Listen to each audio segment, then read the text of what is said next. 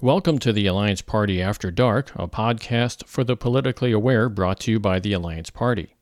Content for this episode was recorded on September 6, 2020. And a good evening to you. I'm Dan Schaefer, producer of the podcast. And this evening, we're talking with Eli Beckerman, founder of an organization known as Open the Debates. Open the Debates is a grassroots cross partisan group that advocates for conducting political debates with more than just Democrats and Republicans. With over 25,000 members and growing, the group takes on the issue of exclusionary debates wherever they occur, from municipal elections all the way up through the presidential debates. They seek to elevate the political discourse in the United States toward meaningful discussion and debate about the issues, challenges, policies, and solutions needed to make progress together as a nation. Eli Beckerman is a strategic thinker, organizer, and communications professional working to open up the U.S. political system to new ideas, fresh voices, and better choices. After years of organizing to build the Green Party as a viable political alternative, he started working with the Libertarians, Political Independents, and others to create Open the Debates as a cross partisan vehicle to transform the political discourse and political realities of the United States. Mr. Eli Beckerman, welcome to the Alliance Party After Dark, and thank you for joining us this evening. Thanks so much, Dan. It's great to be with you. So let's get started. Could you could you start us off with a brief description of what the Open De- Debates organization is in terms of its goals, its its motivations, and perhaps more generally, what uh, what vision it holds for the future? Sure. I think um, we started off in 2012 really focused on the presidential debates. And we were looking at an election where there were two candidates being excluded from the debates. And in that equation, they were also being excluded from media coverage. And so I'm referring to the Libertarian candidate, Gary Johnson, and the Green Party candidate, Jill Stein. And, you know, I think it was it was at that point it was really clear that the American public favored the idea of open debates, but there had been this um, long running scheme basically by the two parties to control the presidential debates, and they have over the years they've kind of shifted their their appearance on it and and their stance on it, but they've very clearly been very interested in, in shutting out outside competition. So it's an area where the Democrats and Republicans are very happy to cooperate with each other. Mm-hmm. Uh, I tend to call it collusion, and they cooperate when when it comes to limiting the ballot access for third party and independent candidates trying to make sure that they they don't get a piece of the media attention that you would expect a free and fair election to to have and um, they you know they they get to write the rules and in this case in the presidential elections they created the commission on presidential debates. Um, but in 2018 i started to take a much closer look. So this was always a side project of mine. Mm-hmm. and late 2018 uh, i i tried to uh, make a career move where i could dive into this full time I thought the need was there. I, I, think it's a huge strategic opportunity, and I just I was you know kind of going out on a limb, um, pushing this issue, um, seeing the need for a national organization that could take it on, and when I when I looked started looking at it more closely, I really found that the issue of exclusionary political debates was pervasive across our political system, and I think it's one of these issues that I think remains incredibly underappreciated and poorly understood by even the political reform movement that's out there that's trying to address a lot of the structural problems with our political system. I think there's been some neglect. You know, there certainly has been some attention on the presidential debates. That's where most of the energy and, and focus has gone. Uh, I really think when it comes to local level, so local races, even municipal races, um, the idea of exclusionary political debates and who, basically, who is out there making these decisions about who gets included to a debate um, and who gets in- included in media coverage um, had kind of pointed me to this concept of these gatekeepers. And the Commission on Presidential Debates is, is the most well known, publicly available gatekeeper out there. Um, but there's you know there's this slew of self-appointed gatekeepers across the country that work together to shut out outside competition for the mm-hmm. Democrats and Republicans. It's sure. not always it's not always limited to um, the two parties, um, but you know that that tends to be the um, the two entities out there that are given a very unfair unfair advantage when it comes to elections. Mm-hmm. And I don't think the vote that voters understand just the extent to which the parties have worked to tilt the system in their favor. And so it's it's one of these things that um, I think it's a really key piece of the larger political reform puzzle. And so I'm trying as best as I can to um, to basically make this a strategic um, decision and option for people who are looking to change the system, mm-hmm. to change and improve our US political system. Um, I think there's a lot of frustration and a lot of outrage and a lot of disgust and a lot of despair.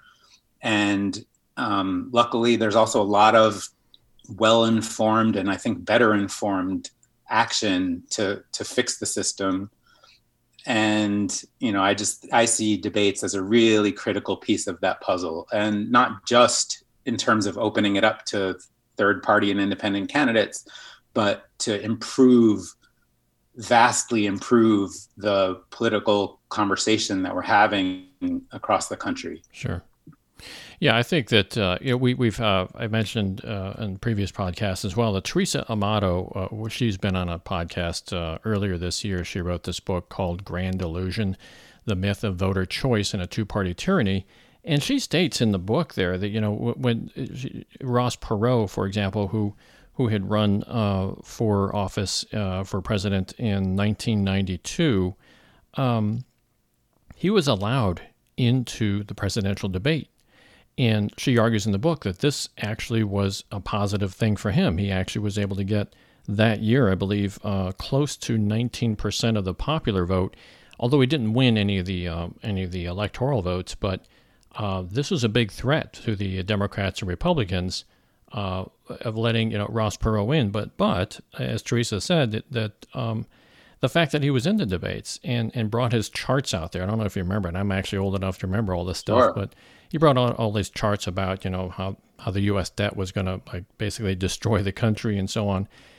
The fact that he was in the debates actually increased uh, significantly his exposure and and brought him into the minds of a lot of people that ended up voting for him. So it does make a difference. I think when you are in the debates, it does make a difference. And the fact that the that the CPD, the Commission on Presidential Debates, uh, tries to keep it to just the Democrats and Republicans, it really does have a, a deleterious effect on um, on, on, people's uh, uh, consciousness. Yeah, I think Ross Perot is a really terrific example of exactly the reason why the Commission on Presidential Debates and the, the Democrats and Republicans have shifted towards outright exclusion of of independent and third party voices.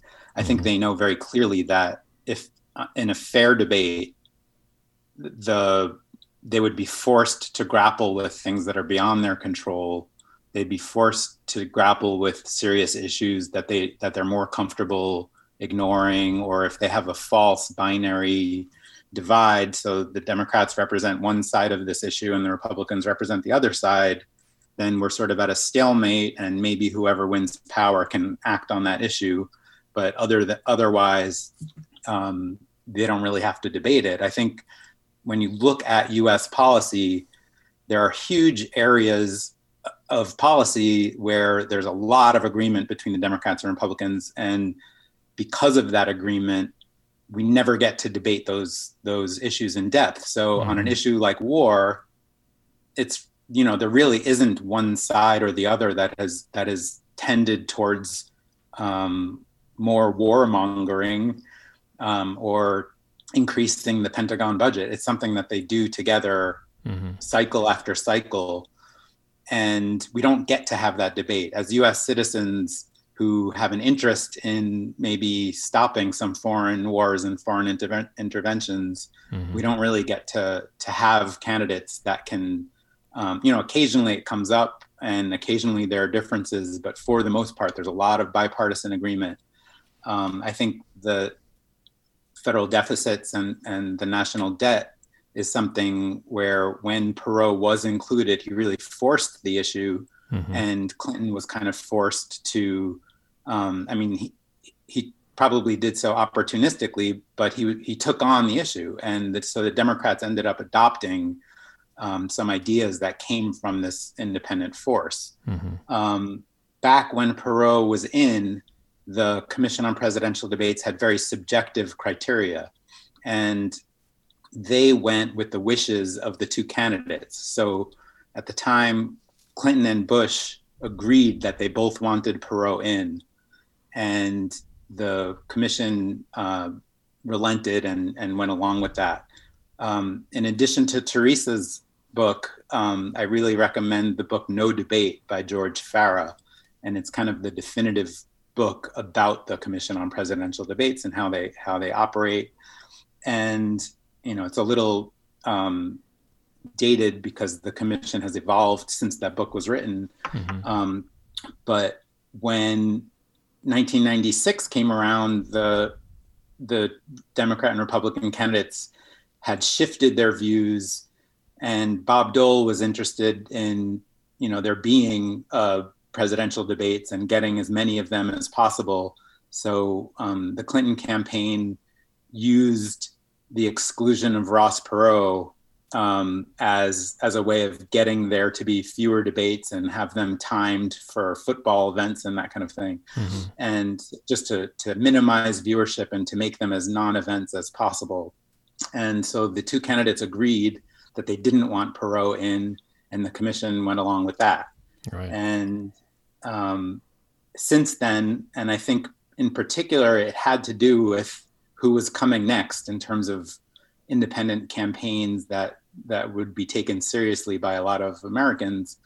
Um, in 2000, when when Ralph Nader was on the horizon, and he was kind of known as this litigious um, person, you know, effective litigation to um, to reform, you know, all sorts of systems. Right. I think that the commission realized that they were going to be in court and they needed to have at least the appearance of objectivity.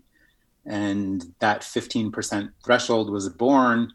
And, you know, we've, we've really um, suffered as a nation since then because the conversation has been limited at the presidential level to to just two voices. And i think there there are plenty of reasons why we need to open it up more broadly.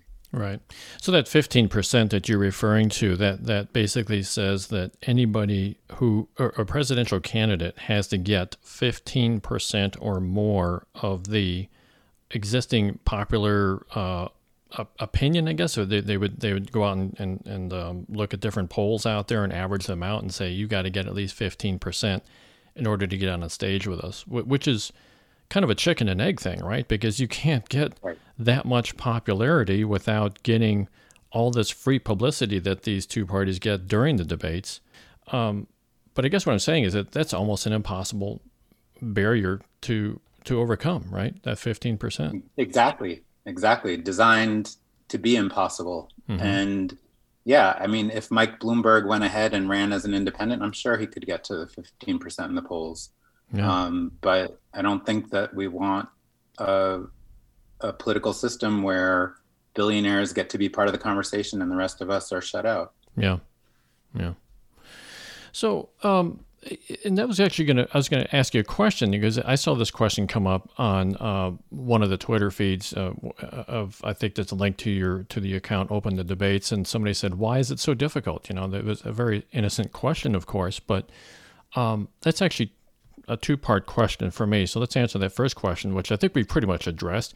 You know, why is it so difficult to get into the debates? And right now, the criteria is 15%, but there's also another criteria which I'm dimly aware of, and perhaps you can confirm this, and that is uh, if you take part in any other debate, you cannot then debate in the CPD sponsored debates. Is that correct? Um, that I don't think that that's necessarily the case. Mm-hmm. I I think um, so. There are two different things. One is the primary debates, mm-hmm. and the Democrats and Republicans have both said if you participate in a non-sanctioned, so a debate like for the for the Democrats, if Tulsi Gabbard participated in the free and equal debate that we had in March, mm-hmm. um, that might have shut her out from all future DNC sanctioned debates. Hmm. They had to sign some agreement, I think. Okay. And with the Commission on Presidential Debates, they've operated under these secret memorandums of understanding. And so those MOUs have been the place which the candidates behind closed doors make an agreement that they're not going to participate in another debate. Mm. And the the CPD goes along with these MOUs. And one of the reasons why George Farah's book was so amazing was they dug up these, you know, they got their hands on some of these private um, memorandums of understanding that exposed the kinds of things that these candidates are agreeing to. Wow. And I think it really speaks to the clarity that the League of Women Voters had when they were shut out in 1988. Mm-hmm. Um, they, you know, for four cycles, I believe they they ran the president televised presidential debates, and there was this push to have the two parties kind of run them instead. And they tried to get the League of Women Voters to go along and stay on as a sponsor. And they publicly put out this statement when they were kind of forced to just back out of it because they couldn't risk their credibility. They couldn't lend their credibility to this. No. What they called it, um, they called it a hoodwinking of the American public, and that you know that if the, these organizations, if these two parties got their wish, then it would perpetrate a fraud on the American people. The, the League of Women Voters knew that if you if you start to do this stuff behind closed doors and you know it's all choreographed by the candidates themselves that there's there's a degree of authenticity that it loses and that you start to get to this point where it's not journalism it's not uh, public interest service to voters who are trying to make a, a decision, but it's this um, scripted public relations event that's putting these candidates in front of people and, and they don't really get challenged in a way that um, would serve the public interest in the first place. Yeah. Um, so I think these these MOUs really kind of show the MO of of the Commission on Presidential Debates and the two parties and their candidates. And I believe I don't I haven't seen the most solid reporting on it, but I I believe that 2016 is the first time that the um, the basically because um, Donald Trump was one of the candidates and he's so unpredictable and and kind of flied in the face of these two parties when he ran. Um, he he did not sign uh, an MOU. Um, that's that's the reporting that I saw, mm-hmm. and um, so I wonder if they made agreements or not about that, um, or if if he reserved the right to go on some other debates and do it however he he wanted to. And um, I haven't heard about 2020. I. I, don't know if they have uh, an agreement in place or not. Hmm. Well, that sounds kind of like his mo as well. He was not a a, a player in those in those games at all. So um, right, yeah. So. Uh, so the second part of my question here is, you know, we understand now why it's so difficult and why the League of Women Voters pulled out of it, uh, saying they didn't want to perpetuate a fraud. But now I got to ask a question. Um, the why why not do an end run around the commission? I mean, yeah, these days you, we have live stream TV, YouTube, Vimeo, Hulu, Apple TV. I mean, literally dozens of platforms that can be used to live stream video to thousands, if not millions of people um, at really bargain basement prices. It's done all the time by private organizations. Right. So, um, why? I guess the, the, the disconnect I have in my mind is what uh, power does the Commission for Presidential Debate have over the traditional media channels? And if there is some sort of you know corruption or not not necessarily corruption, but some sort of understanding there, then why couldn't we just do an end run around it and, and broadcast it, you know, on one of these other independent channels? I, mean, I think it's a great opportunity for a truly independent channel that isn't going to be begging the political establishment for any favors to do that and run. I, I think that the the most prominent candidates would probably be happy to see an intervention like that. Uh, I know that CNN uh, in the 1980 um, 1980 presidential election, when when John Anderson was allowed in some debates and not others, and mm-hmm. or he, he, I guess the League of Women Voters allowed John Anderson in, and um, I'm trying to remember now. Jimmy Carter ended up not participating because because he didn't want to lend any credibility to John Anderson. So it was just Reagan and and John Anderson for at least one of the debates. And I believe CNN um, on another debate where John Anderson wasn't included, they I don't think they did it live, but they they had him answering questions and broadcast the full debate with his answers included. Hmm. And I think that there are ways of doing this live. There are ways of of doing this after the fact.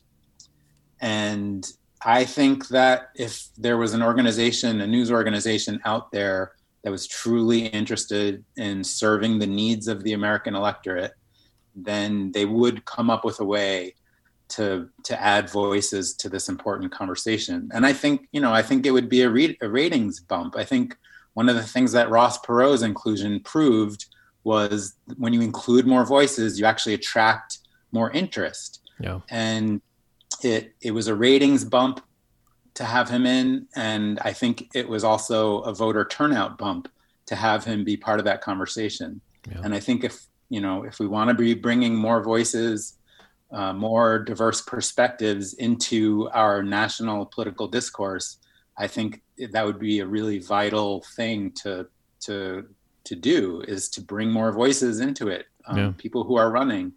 And I think one of the numbers that kind of drives me insane, but I think makes the case as clearly as anything else I've ever seen is when you ask the question to the American public, would you like to see more candidates in the debates? Mm-hmm. Who would you like to see in the debates? If if you know if they're on enough ballots to win the election, do you want to see them included?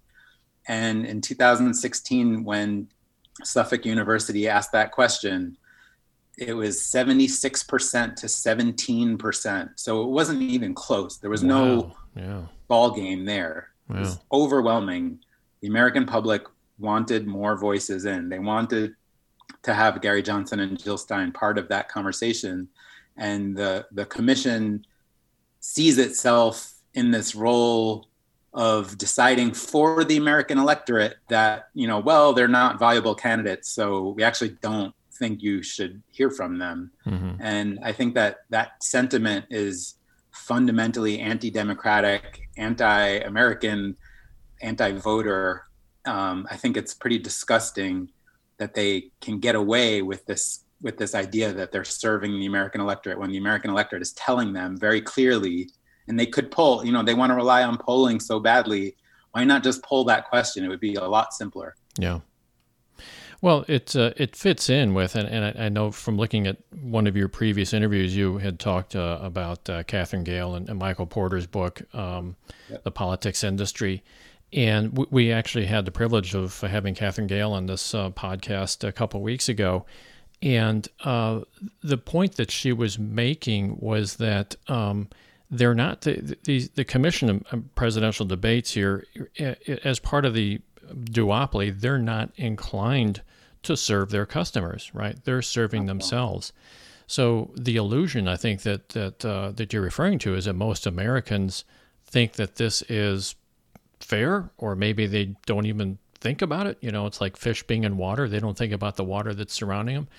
This is just part of the status quo for them. So, um, yeah, I think most Americans would be surprised to find out that you know this that our our uh, country uh, the, the, the decisions being made on, on the CPD are really being made on a industrial level, not really on a citizen level. And part of the brilliance of this scheme is they called themselves the Commission on Presidential Debates, which really sounds official. Mm-hmm. And to to most voters, you would think that the Commission on Presidential Debates is a government body or some sort of right. officially recognized body that's in charge of presidential debates. And they certainly position themselves as such.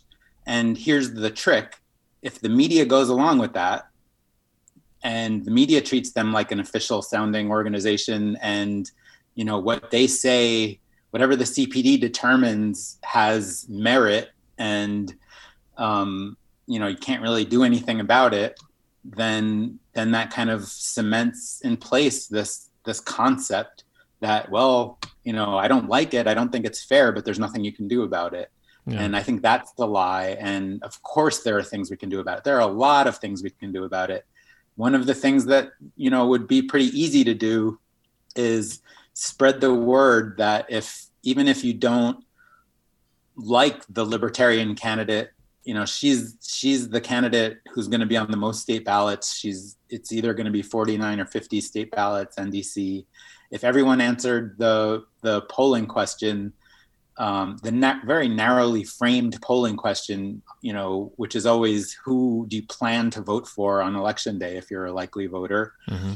um, that's that's the 15% threshold they need to pass is who do you plan to vote for um, if everyone answered that question, Jo Jorgensen, the libertarian, that would put her over the 15% threshold. Mm-hmm. Um, obviously, we would need to get the word out about that. Um, I just think that's an, an, example of one of the kinds of things that we could be doing to basically manipulate the the ridiculousness of the way that they use polls to get what they want yeah. Um, I think I think it shows how manipulative the whole thing is, and and you know why not just ask us who we want to see included? Yeah. You know, it's, it's uh, going back to uh, Theresa Amato's book again. Uh, there was a couple of quotes I pulled out from her, and she's uh, from her book there, and that was um, she said, "As it is, uh, more Americans tune into the American Idol than to the presidential debates." And further, she goes on to say, and she's actually quoting another uh, um, another outlet here, but she says uh, 35% of American Idol voters believe their vote counts as much or more than their vote for president. So, so you got you, you got the American Idol actually, in in a sense, being more democratic, at least perceived to be more democratic than our than our election system here, and I think that's a tragedy that. Uh, certainly the, the Commission on Presidential Debates is uh, contributing to. Absolutely, yeah, and I, I, think I imagine that the other side of that is is the way that the Electoral College distorts the political conversation, and you know I don't know what the percentage of of Americans living in battleground states is, but that's that's really where your vote does matter for president, and I think when you're not in a battleground state, I think that's another area where we we actually have a lot of power with our vote. I live in Massachusetts, and um, you know it's a solid blue state that my vote for president is going to do absolutely zero if it's not for an independent candidate. And um, I wish that some of my friends sometimes saw their votes that way because you know nudging the popular vote for for the blue team or red team really doesn't do anything when it comes down to to who wins that contest. Right. Well, I mean, the, the districts are so heavily gerrymandered to begin with, too. So it could be argued that uh, you know, I I personally I live in Missouri, so it's going to go red. Everybody knows that. Um, right. I live in the second congressional district, which is probably going to go red. I mean, there's, there's a chance it'll go blue this time. It's a suburban district, but um, it's it, I've looked at the gerrymandered lines just in my own district, and um, there's one area where it squiggles around an apartment complex. It just it just grabs at a apartment complex, And uh, so, it, yeah, it, to your larger point, though, that um, your vote is um, is certainly devalued uh, on a national level. Yeah, and I I think just an idea of of um, someone I would love to hear in 2020 talking about this issue, uh, Congressman Jamie Raskin. At the time, he wasn't a, a congressman, but um, he really led the charge in 2000 on some um, the idea of vote trading and these these websites that matched up people who are concerned about the spoiler effect and the ways that their vote might count it matched people up across the different kinds of states that are faced with different kinds of of decisions about president in a way that you could find someone and kind of pair your vote with someone. So if you're concerned that you by voting for the candidate who you actually like the most, that that was going to elect the candidate that you hated the most, um, you, there were people that you could match up with and sort of cancel each other out in mm. a hmm. way that that gave people freedom to vote for who we actually believe in and who we prefer and who's speaking to the issues that matter to us. Huh. Well, that's an interesting. I never heard about that before. That's pretty interesting. So, getting back to uh, your organization, though, because I, I, I, it's I'm trying to get uh, a little bit more information about um, about what you're doing. Um, could we briefly touch on like the tactical side of things? I mean, I mean, in in your opinion, who would conduct the debates, for example, and, and how can we be sure that they're transparent, fair, and open? But also, you know, what is what is your approach to helping the situation? Well, I would say that Open the Debates underwent something of a strategic pivot earlier this year. And it was led in part by this amazing quote by Buckminster Fuller. Uh, I'm going to paraphrase it because I, I never remember it exactly. But if you want to change the existing system, you don't do it by fighting it, you do it by building a model that makes the old model obsolete. And mm. I hmm. think mm. um, we found that in the absence of debates that really served voters, there it was important to start to think about innovating the debates because I think we hear criticism from many many different camps about the nature of the, of our political debates and that they don't serve voters well. Mm-hmm. And there's so many different types of frustrations. So we tried to look at it from, you know, well, let's say that the debates were in our hands and we could, as an electorate, come up with debates that did serve us and what would that look like? Mm-hmm. And so I think democratizing the debates is, is really important. And I don't think that we can say exactly what we would like to see as a, you know an organization out there that's that's running better debates.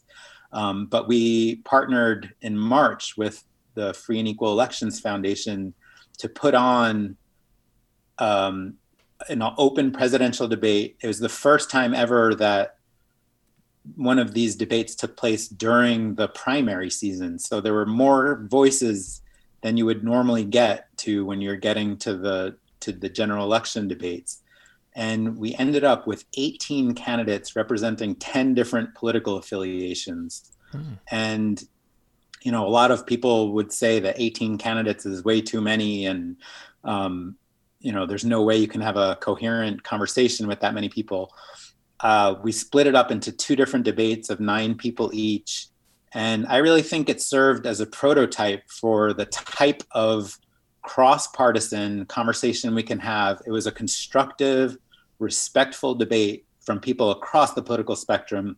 It included Republicans and Democrats.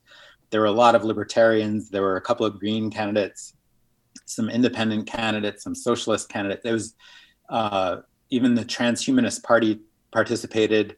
Um, there were a lot of different viewpoints, but the, the importance was the nature of the conversation was fundamentally incredibly different from the battle royale boxing match style of democrat republican debates mm-hmm. when you know you just have two candidates and they're trying to wallop each other, and um, I, I think those debates never really lead to anything very constructive, um, at least in modern times. And I think you know we were able to keep the debate very focused on the issues, focused on solutions and ideas. And I think when when you look at it and you hear this yearning, and I think you know when you look to the American people, there's this yearning that really is not tapped for real democratic impulses, small d democratic impulses of you know we have to work together um, on some level. We mm-hmm. have to have conversation that is respectful that's forward looking um, people want to be heard they want to be seen um, i think to do that you really need to start including more voices in this conversation and kind of elevating i mean I, I think one of the things that really gets me is the nature of the 2016 election and how these gatekeepers swooped in to decide viability for for the electorate. And it it they raised up Donald Trump in a way that um, you know I think it would have been fine to give him a platform and to give him um, you know as much space as any other candidate mm-hmm. but when they shut out other voices they're making this very it's it's beyond subjective they are tipping the scales in favor of the duopoly in a way that's unacceptable to my guess would be around 96% of, of the American electorate. Mm-hmm. And like I, Gary Johnson happened to be polling, he was tied for first place in a military times poll as late as September so he was tied for first place among active military wow. personnel mm-hmm. and you know he was shut out of the of the conversation and when he made his gaffe about aleppo the media then starts paying all sorts of attention to him to to draw attention to how ludicrous it was that he wants to be president and he doesn't know what aleppo was no. they could have been doing the same thing to trump you know i don't i think for there to be a popular Republican governor in a blue state like New Mexico, two term governor, um, clearly should have been taken at least as seriously as, as Trump. Right. Um, I think, you know, they really do a disservice to the kinds of conversations that we need to be having, the kinds of conversations we deserve to be having, even just in terms of voter education. Just give us an unbiased, objective, fair look at what our choices are. And in 2016, there were there were really four choices who had any shot at winning, and the same is happening in 2020. There are four candidates. Howie Hawkins is the Green candidate. Jo Jorgensen is the Libertarian candidate. They should be getting at least a visible fraction of the airtime and the talking head blabbering um, media time that goes on and on about about this election. Um, mm. Both Jorgensen and Hawkins thankfully participated in our in our March debate, and I was heartened to see them go on to win their party's nominations. Um, I you know I really think it's um, it's important to give them some level of a platform. You don't have to you know raise them up beyond what they're what their base would demand um, command but um, i think that they um, you know it's it's i don't even see it as an issue of fairness to those candidates. I think it's a, an issue of fairness to voters. And i think we want to be well informed i think we need to be well informed i think that's the basis for healthy self-government. And when you have these gatekeepers that are saying you know what? They don't have a shot. We're not going to let you hear hear them. We're we're going to fill your um, media plate with um, all sorts of hype about about these two other candidates. Right. Um, I think there's a real breakdown in the system there. Yeah. Yeah, I agree. I, have I've actually listened to uh, Ralph Nader's podcast quite often, whenever I can, anyways. And uh, I've heard him say this several times that you know the, the to, to your point, basically, is where I'm going here is um, the public airwaves are the public airwaves. The people own the airwaves, right? And now, you know, everything's going through cable and fiber optic, but people still own all the easements through which all these signals are being broadcasted. And yet we end up with people who are gatekeepers who can are given the ability to uh, limit the discussion and it's not in the public interest if, uh, if i'm understanding what you're saying here. And yet they're using public resources to distribute this. So uh, on the face of it it's just unfair right? I think it's just completely unfair um, yep. just from uh, just from a, a, a business perspective you know? We're using public resources. The public should be able to have all the information they want and yet we still see this consolidation toward the duopoly, and nothing seems to be able to break. Well, maybe a few things, Jesse Ventura perhaps, and Ross Perot to some degree, but these are more exceptions than the rule, right? Well, they they they actually show the importance of debates, and both of them are examples of what what debates can do. And Jesse Ventura was polling at 10% in September in 1998 uh, when he ran for for Minnesota governor, and just because of the you know who the organizations, the two organizations that were putting on these putting on these debates together, it was Minnesota Public Radio, and um, I think it was the the League of Women Voters. There, they they felt you know he's on the ballot. Uh, he's only at 10%, but he should be part of the conversation. Right and they were going to have a series of eight debates. And I don't know if they decided from the outset that they were going to include him in, in all eight, but he shot up from 10%. He was in a, in a couple of debates. He shot up to 27% from there.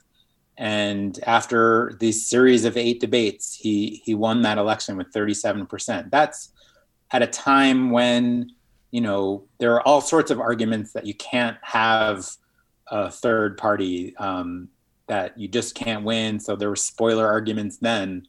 Um, so people had to overcome all of that in order to vote for him in the first place and fear that they might tip the election some way or another. Um, I think you know Ross Perot was similarly at 10% before he appeared in in those three general election debates, and he, like you said, he ended up with around 19% of the vote. Um, that's because he was in the debates, right. and um, the other the other side of it is what happens when you exclude candidates. And um, i think you know it's clear why they're making these exclusions. I think jesse ventura proves exactly why. I think ross perot proves exactly why. But i don't think people even know the extent they go to keep these these candidates out of the debates. And in 2012 when when jill stein showed up at hofstra university uh, she was actually invited by MSNBC to go on air at the debate site with her views. And even still, she was um, whisked away and, and handcuffed to a chair for eight hours at some undisclosed location. Yeah. And, you know, clearly those debates don't last eight hours. Um, but they made sure that there wouldn't be any media left for her to talk to when she when she finally got out. Her campaign staff didn't know where she was. I don't think people knew that there was a, a presidential candidate who happened to also um, have uh, secured matching funds. So taxpayers were footing some of the bill of Jill Stein's 2012 campaign Mm-hmm. And here was this free opportunity to to hear from her. So not only was she excluded from the debate, but she wasn't even given a chance to go on air to one of you know one of these media companies that was willing to give her a platform. Yeah. Um, it's it's really, I mean, I think they would not be going to those extreme lengths if they were not scared as hell of of letting in a Jill Stein or a Jo Jorgensen um, I mean, I think those those two women are so heavily outmatched by the duopoly. I don't know what it is they're afraid of, but it's very clear that they're afraid of an actual conversation of ideas and yeah. uh, visions for what the what the country can do um, that isn't part of the duopoly's vision. Yeah. And that very similar thing actually happened uh, to Ralph Nader. I believe it was the 2000 election. Um, he was yep. on the campus, I believe, of Boston University, where one of the uh, uh, debates was yeah, taking place, and also another one was, in Washington University. It was UMass Boston. UMass and, Boston. Um, the point there, one of the things that had Nader really upset was that it was a public university. Mm-hmm and it was the Massachusetts State Police that were that were following orders from the Commission on Presidential Debates. Yeah, and it was the Massachusetts State Police that threatened Nader with arrest and and wouldn't let him um, onto the premises. He also had an, had an invitation from Fox News to go on air with his views, and um, Nader decided not to to push his luck and get arrested uh, and I actually kind of wish he had. Yeah, at that me moment. too. Yeah, well, I think in hindsight, it's always twenty twenty, but that yes. that might have that might have maybe not have served his uh, campaign so well, but I think it would have helped wake up the American public as to what was really happening. You basically have a private organization that's giving orders to uh, to the police uh, and uh, executing these orders on public property on a public university. So it, uh, yeah, that actually happened. Uh, I believe that was a 2000 election. Again, that's I believe Theresa Amato's book describes that fairly well. So, yeah, it's interesting yep. that you actually have people handcuffed to prevent them from even entering the the uh, the venue, right? Yeah. It's it's uh. Yeah, in, in, Ralph Nader's case too, we actually had tickets, and he showed them the tickets, and they're like, "Yeah, right. yeah, we have orders not to let you in." so, uh, that's got to be frustrating. Oh yeah. Yeah. So um, we're getting toward the end of our interview here, but I just want to uh, hit one more uh, big question for you. Here was. Um, I'm sure I already know what your answer is going to be, but I'm going to ask it anyways. Do you see the the the, the fixing the debates uh, as actually going to fix our political ills, or is it simply addressing a symptom of our political ills? You know, I, I want to just sort of preface this a little bit, you know, there's there's ranked choice voting, there's um, you know, there's anti-gerrymandering things that are going on. There's um, uh, open um, uh, primaries, uh, single open primary uh, debate going on. So the debates is a big part of it, but it's not a, cure-all for for the ills that our democracy is suffering at this point, right? Yeah, I I think that uh, that's a great question, and I think that one of one of it one of the key reasons why debates is so important is because it's sort of the the container for everything else and when you can limit when you can successfully limit debate and shut down debate and make everything into an oversimplified binary choice then you can get away with pretty much anything mm-hmm.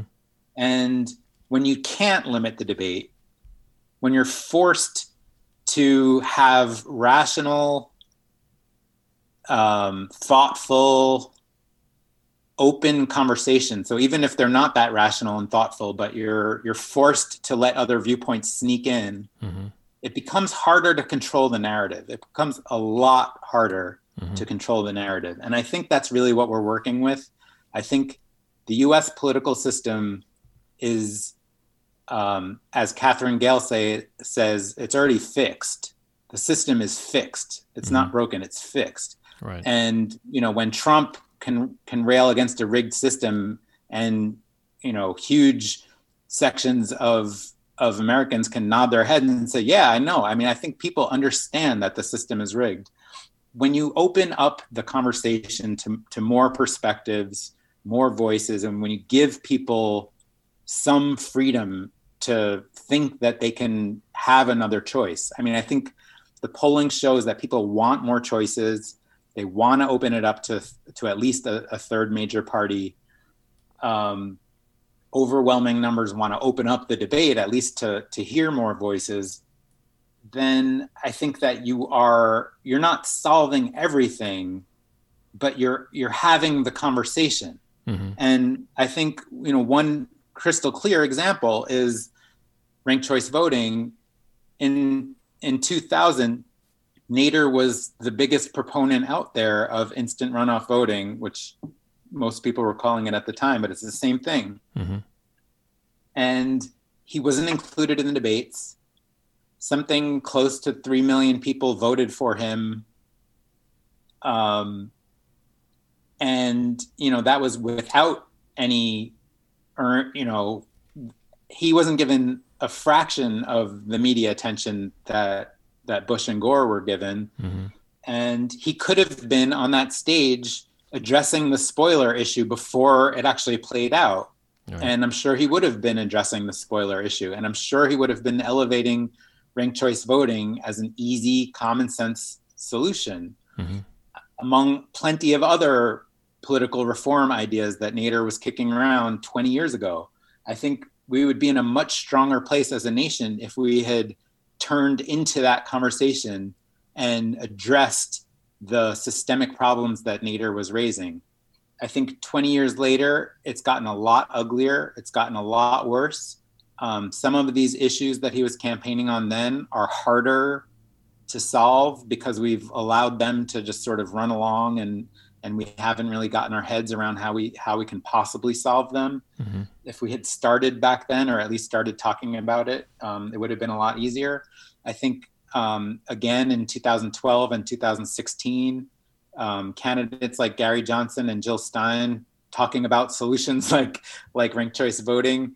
Um, I think we need to open up that conversation as if we're going to have any prayer of um, having the type of discussions that we're going to need to have, the kinds of debates, rigorous debates of ideas, um, forums to to smash, hammer out um, compromises, and um, let let stuff out into the light, and let the American people kind of see what's out there and run with ideas that that are um, resonant and you know, I think the another example is the Green New Deal.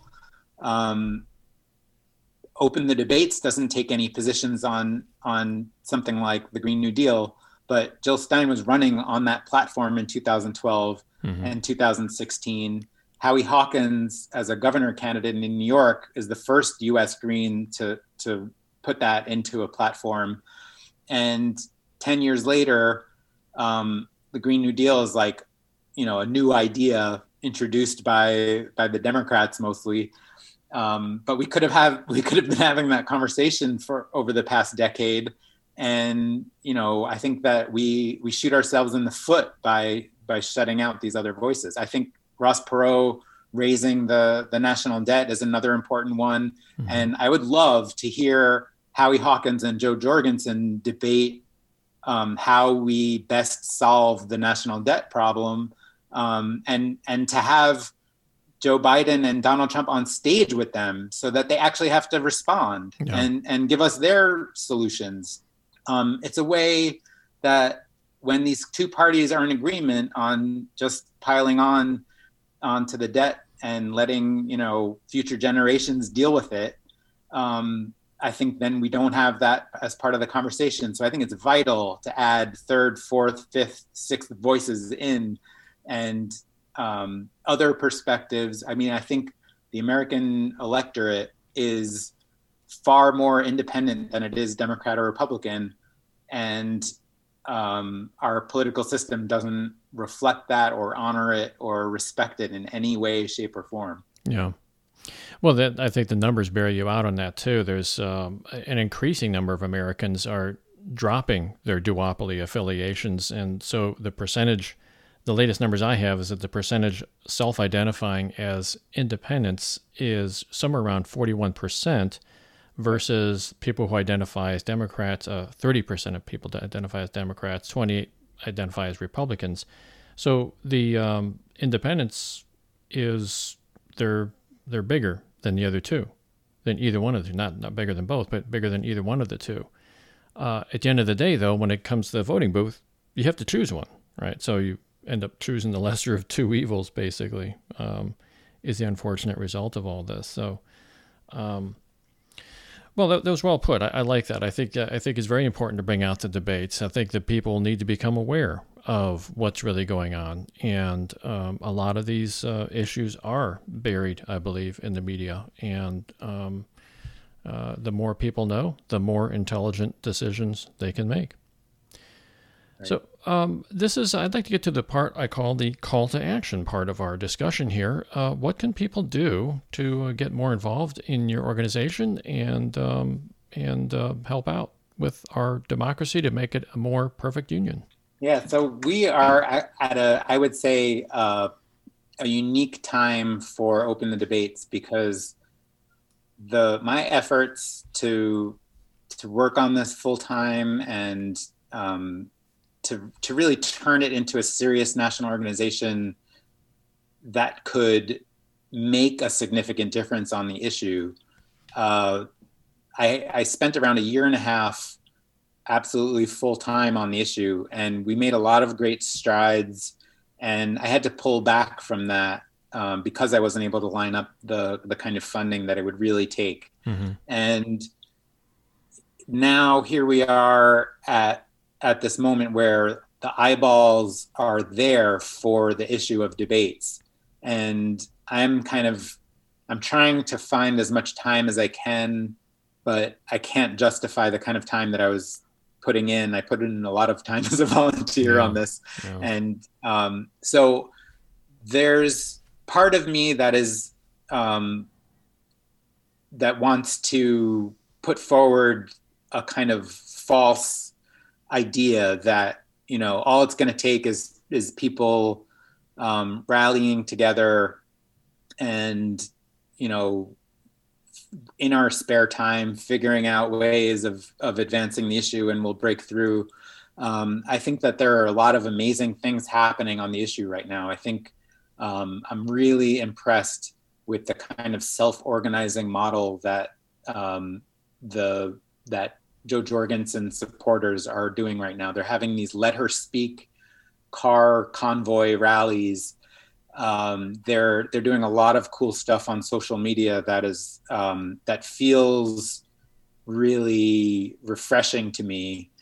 Um, but I've I've really felt like it's not going to be an effort by any one of these candidates alone or any one of these parties alone I think we need to be working across the political spectrum in a truly cross partisan, nonpartisan way and finding ways for the Greens and Libertarians together to, to work together, um, opening that movement up to people who consider themselves Democrats and Republicans, but really want a healthy democracy, the independents who would never identify with one of these parties.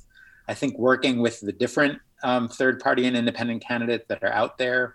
Um, and I see it as the need to build a national organization that can um, really advance this issue in ways that um, that we need beyond these four-year cycles. And so there's all this energy on the issue right now, and I'm hoping to to be able to sort of tap into some of that energy and do some crowdfunding, have like a money bomb that um, that catches on a little bit, and it's really you know I think it's going to be successful when it's finding alliance party people and reform party people and constitution party people and you know really truly across the political spectrum. And people so one one thing that i just launched is this um, three dollar presidential campaign checkoff like our tax forms. Mm-hmm. I don't mm-hmm. think anyone has any idea what that checkoff does um, or what it means. That you know, you you check off that you want to give three dollars to this fund, and it's not going to uh, influence your tax refund. So it's it's one of those things that's always baffled me. I mean, I think I have some idea of how it works, but what if we just actually donated three dollars to the because mm-hmm. and so i i really hope that people go to openthedebates.org slash donate give three dollars give thirty dollars something small something big but make it an investment in this open political system that i'm talking about and um, we also on our website have a get involved tab um, where people can sign up to volunteer. And the more people that sign up right now, I think, um, you know, the more interest there is, the harder it is for me to to put this to the back burner. And I'm really actually trying to connect with some people that I think could make a big difference in whether or not this goes forward. Mm-hmm. Um, I am committed to this issue. I think um, one of the efforts that I see um, that's that's coming together that is really exciting to me is by the American Academy of Arts and Sciences and their commission on the practice of democratic citizenship. That's a mouthful, but they they released this report earlier this year. Uh, it's called Our Common Purpose, and there's something about it that I think is really strikes a chord with me, and I think it's striking a chord across the political reform movement. Uh, I hope that it strikes a chord in this independent and third party political space as well. Um, they're using the 250th anniversary of the founding of the nation. So it's it's July 4th, 2026, mm-hmm. as their sort of deadline for enacting as, ma- as many of the recommendations from this report that just came out. And they're serious reforms. Um, and they, they're calling it reinventing American democracy for the 21st century. Hmm. And, and they use language like it's the fourth founding of, of the country um, following, you know, other foundings and after the Civil War and the Civil Rights Movement. Um, they're they are not shying away from the deep foundational problems that this nation has. And I think that they're trying to get reforms like ranked choice voting out there in as many states as possible.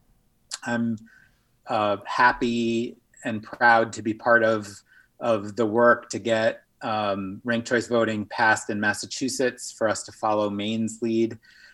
But I think the idea of 2026 as this time frame gives us a lot to work with. I think mm-hmm. this election is too important to sit it out and to not try to have a voice for opening up the, the political system. Uh, I think the the Democrats and it's you know it comes from the Republicans too, but the Democrats have this particular way of framing these things um, that that I think is is really off-putting to me because they they pretend that they're um, in favor of this democracy concept, but then their their actions really um, work against it in so many different ways. Yeah. Really yeah. anti-democratic tendencies, um, and uh, I just I I wish that people recognized that this sort of rigged system is what gave us Trump and Trumpism in the first place and if we really want to, to combat this, um, I think, you know, kind of a rogue actor who's he's taken advantage of a lot of the legitimate grievances that people have out there um, and sort of used them to his own advantage in a way that I don't think stands up uh, when, under scrutiny. Um, but I think it makes sense that people across the political spectrum have all of these different grievances and we're just not given a channel to to do anything very constructive with them. I think um, if we come together in this 2020 election i think if it is such an important election then we really need to lean into our strongest democratic impulses and that means opening up the conversation beyond Joe Biden um, right. I think the, you know, there's all this fear that I'm, you know, hitting up against people who are just petrified of the idea of doing anything that might that might hand this election to Trump. And I just think, you know, when you're going to use anti-democratic tactics in order to like solidify some idea of, you know, installing your idea of a lesser evil candidate, um, then you're you're really undermining the idea that any of us should give a shit about preserving American democracy. Right. Um, I think American democracy has always been a myth, and it's it's been a promise, but it's been this false promise. And I think you know, I I think most Americans can get behind the idea of building towards a more perfect union and accepting that it's not perfect. Um, but I think we, you know, if we opened up the conversation, we would have a new understanding of just how imperfect it is. I don't think we live in a democracy in this country, and I think there's a lot that we can be doing. And I, you know, I'm grateful to see all sorts of reforms, all sorts of people really break through the noise and do things not for partisanship, but they're doing it because it's stuff that we need. It's stuff that that truly reflects the best of us. Um, and I think we need to be doing that together. I think we need to be doing it across big, vast differences of opinion. Um, and you know, open the debates is signed on to this uh, general election debate with free and equal October 8th in Denver. There, we're, we're doing another open presidential debate. And I think that that's a platform to um, open up the conversation more broadly. And I think that people can get involved with that effort. Um, but you know, the more people that sign up to help open the debates, the more people that donate, it makes the equation a little bit easier for me to put more of my time into it and um, to really build the kind of team that I that I need uh, in order to to advance this between now and 2026. So um, find us on on Facebook and Twitter at Open the Debates.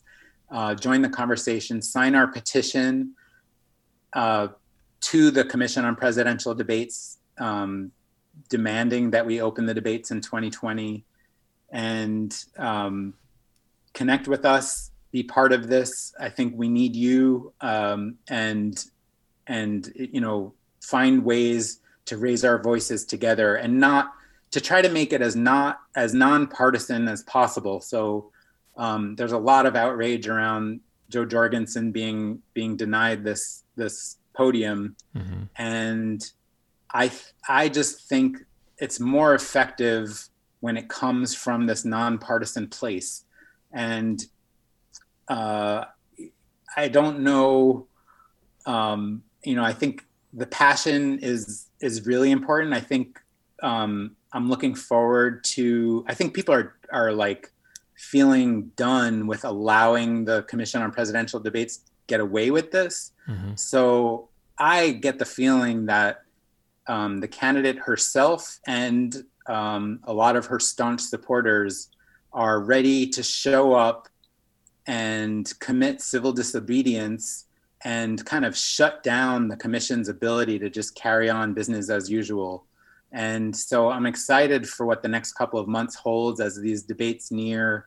Um, I think you know we really need to be thinking about movement building and what that means and what that might look like. And um, I think that we have to force the media's hand here to to not cover the Commission on Presidential Debates as this as if they are some um, wholly sanctioned authority on on the nature of, of presidential debates and and assert some of our authority as we the people to decide for ourselves the kinds of, of conversation that we deserve and that we need to make an informed decision and be creative about that you know maybe make the free and equal debate um, the debate that more people pay attention to. I think right. Your point about the end run around the Commission on Presidential Debates, I think that's absolutely right. I think we need to be thinking strategically about just how we can do that end run.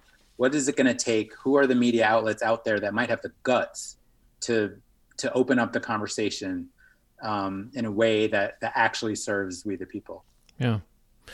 Well, it's well said. I, have a few things I want to comment about. There is uh, particularly the one the point you ended with. There was uh, sort of forcing the media's hand. Um, that's easier today than it ever was before. Um, and so I think that you know, as I mentioned earlier in the podcast, we have all these different types of of uh, platforms with which we can distribute live video, even you know recorded video. You know, YouTube obviously is the most popular one, but there's there's a couple dozen of them out there that can that can do that. And uh, this goes to uh, uh, competition, right? We we talked briefly about uh, about the the politics industry with Katherine Gehl and, and Michael Porter they talk about the necessity of competition. Well, this is it, right? We can put competition into the equation by uh, utilizing some of these other platforms and getting as much publicity for them as we possibly can. Um, to your point, though, that, that this is not a democracy, I've I sort of have to take an exception to that because it it um, it is a it is a form of democracy that is more uh, leaning, I, I think, uh, has some oligarchic sort of tendencies to it. Um, but we still have some freedoms here. Uh, but freedom is not free, and, and I agree that democracy is is a work in progress. And the fact that we have individuals such as yourself that are willing to uh, put it all on the line, uh, and, and and including your career and your personal finances on the line to make sure that you know that we Americans are uh, are informed and can make our, our, our an informed decision and uh, you know, keep making our democracy better. That that's um, I, I thank you for what you're doing and, and the work that you're uh, that you and, and others in this industry are doing, or you and others in this movement are doing, I should say. The website is openthedebates.org, all one word, no hyphens, no underscores, openthedebates.org, and that's plural, openthedebates.org. And we can also talk a little bit about uh, Free and Equal. Uh, their website would be uh, freeandequal.org, all one word again, free and equal, A N D, not the ampersand sign, but freeandequal.org. And uh, get involved. Uh, you know, find out what these, uh, what these, what, go go to the website, see what they're doing. Go to their Facebook page, get the latest uh, what's happening out there. And um, I I truly thank you for all the work that uh, that you're doing at this point. Well, thank you so much for for diving into this with me and and for giving me this opportunity. And yeah it's a great conversation. And i i definitely agree with you. I think there's there's reason for hope. And i think um, the positive framing can can be more important sometimes. And um, you know i think it's it isn't um, an easy thing to say whether or not we have a democracy. I think mm-hmm um, we have those tendencies inside us very deeply, and I think um, we also have some other tendencies that that we allow to slip through. And yeah. um, I think you know I wish that we we had a little bit more sense of agency together as the American people to impact the issues that matter to us. And I think um, you know we're working on it, and and there are plenty of reasons to to be optimistic about it. But I think these are dangerous times right now, and uh, I don't I don't want to accept um, any narratives that have been kind of pushed on me throughout my life um, as I see them being pushed on other people right now. Yeah. Very well, very well put. Um, We've been talking with Eli Beckerman, founder of an organization known as Open the Debates. The organization has over 25,000 members and they seek to elevate the political discourse in the United States toward meaningful discussion and debate about the issues, challenges, policies, and solutions that are needed to make progress together as a nation. Eli, uh, thank you again for all the work that you're doing and, and thank you for dropping in to chat with us this evening. Thank you, Dan. It was fun. And thank you, everybody, for tuning in to the Alliance Party After Dark podcast. Please consider subscribing to this podcast so that you don't miss any episodes. Each week, we'll bring you interesting topics from the Alliance Party. You may subscribe on iTunes, Google, or Spotify. Also, keep in mind that the podcast has a Twitter page at Alliance On Air. And if you have any suggestions for future topics or people we might interview in a future podcast, please drop us an email at podcast at theallianceparty.com. All content for this podcast is copyright the Alliance Party. Views expressed in this podcast do not necessarily reflect those of the Alliance Party. This podcast is a production of the Alliance Party, a decades long movement of fiscally conservative, moderate, accountable, and reasoned independents, former Democrats, former Republicans, and alienated voters who demand that our elected officials work in the spirit of nonpartisanship for all constituents and provide a better future for our country. This podcast was made possible by your donations to the Alliance Party. If you'd like to join the Alliance Party, visit our website at theallianceparty.com. Drop in, see what we're all about, and get involved. Volunteer your time, make a donation, submit an article or blog, or run for office. We'd love to hear from you. I'm Dan Schaefer, producer of the Alliance Party After Dark, and on behalf of everyone at the Alliance Party, have a wonderful evening, a great week ahead, and we hope you drop in for our next show. Be safe, be aware, and please take care of yourself and those around you.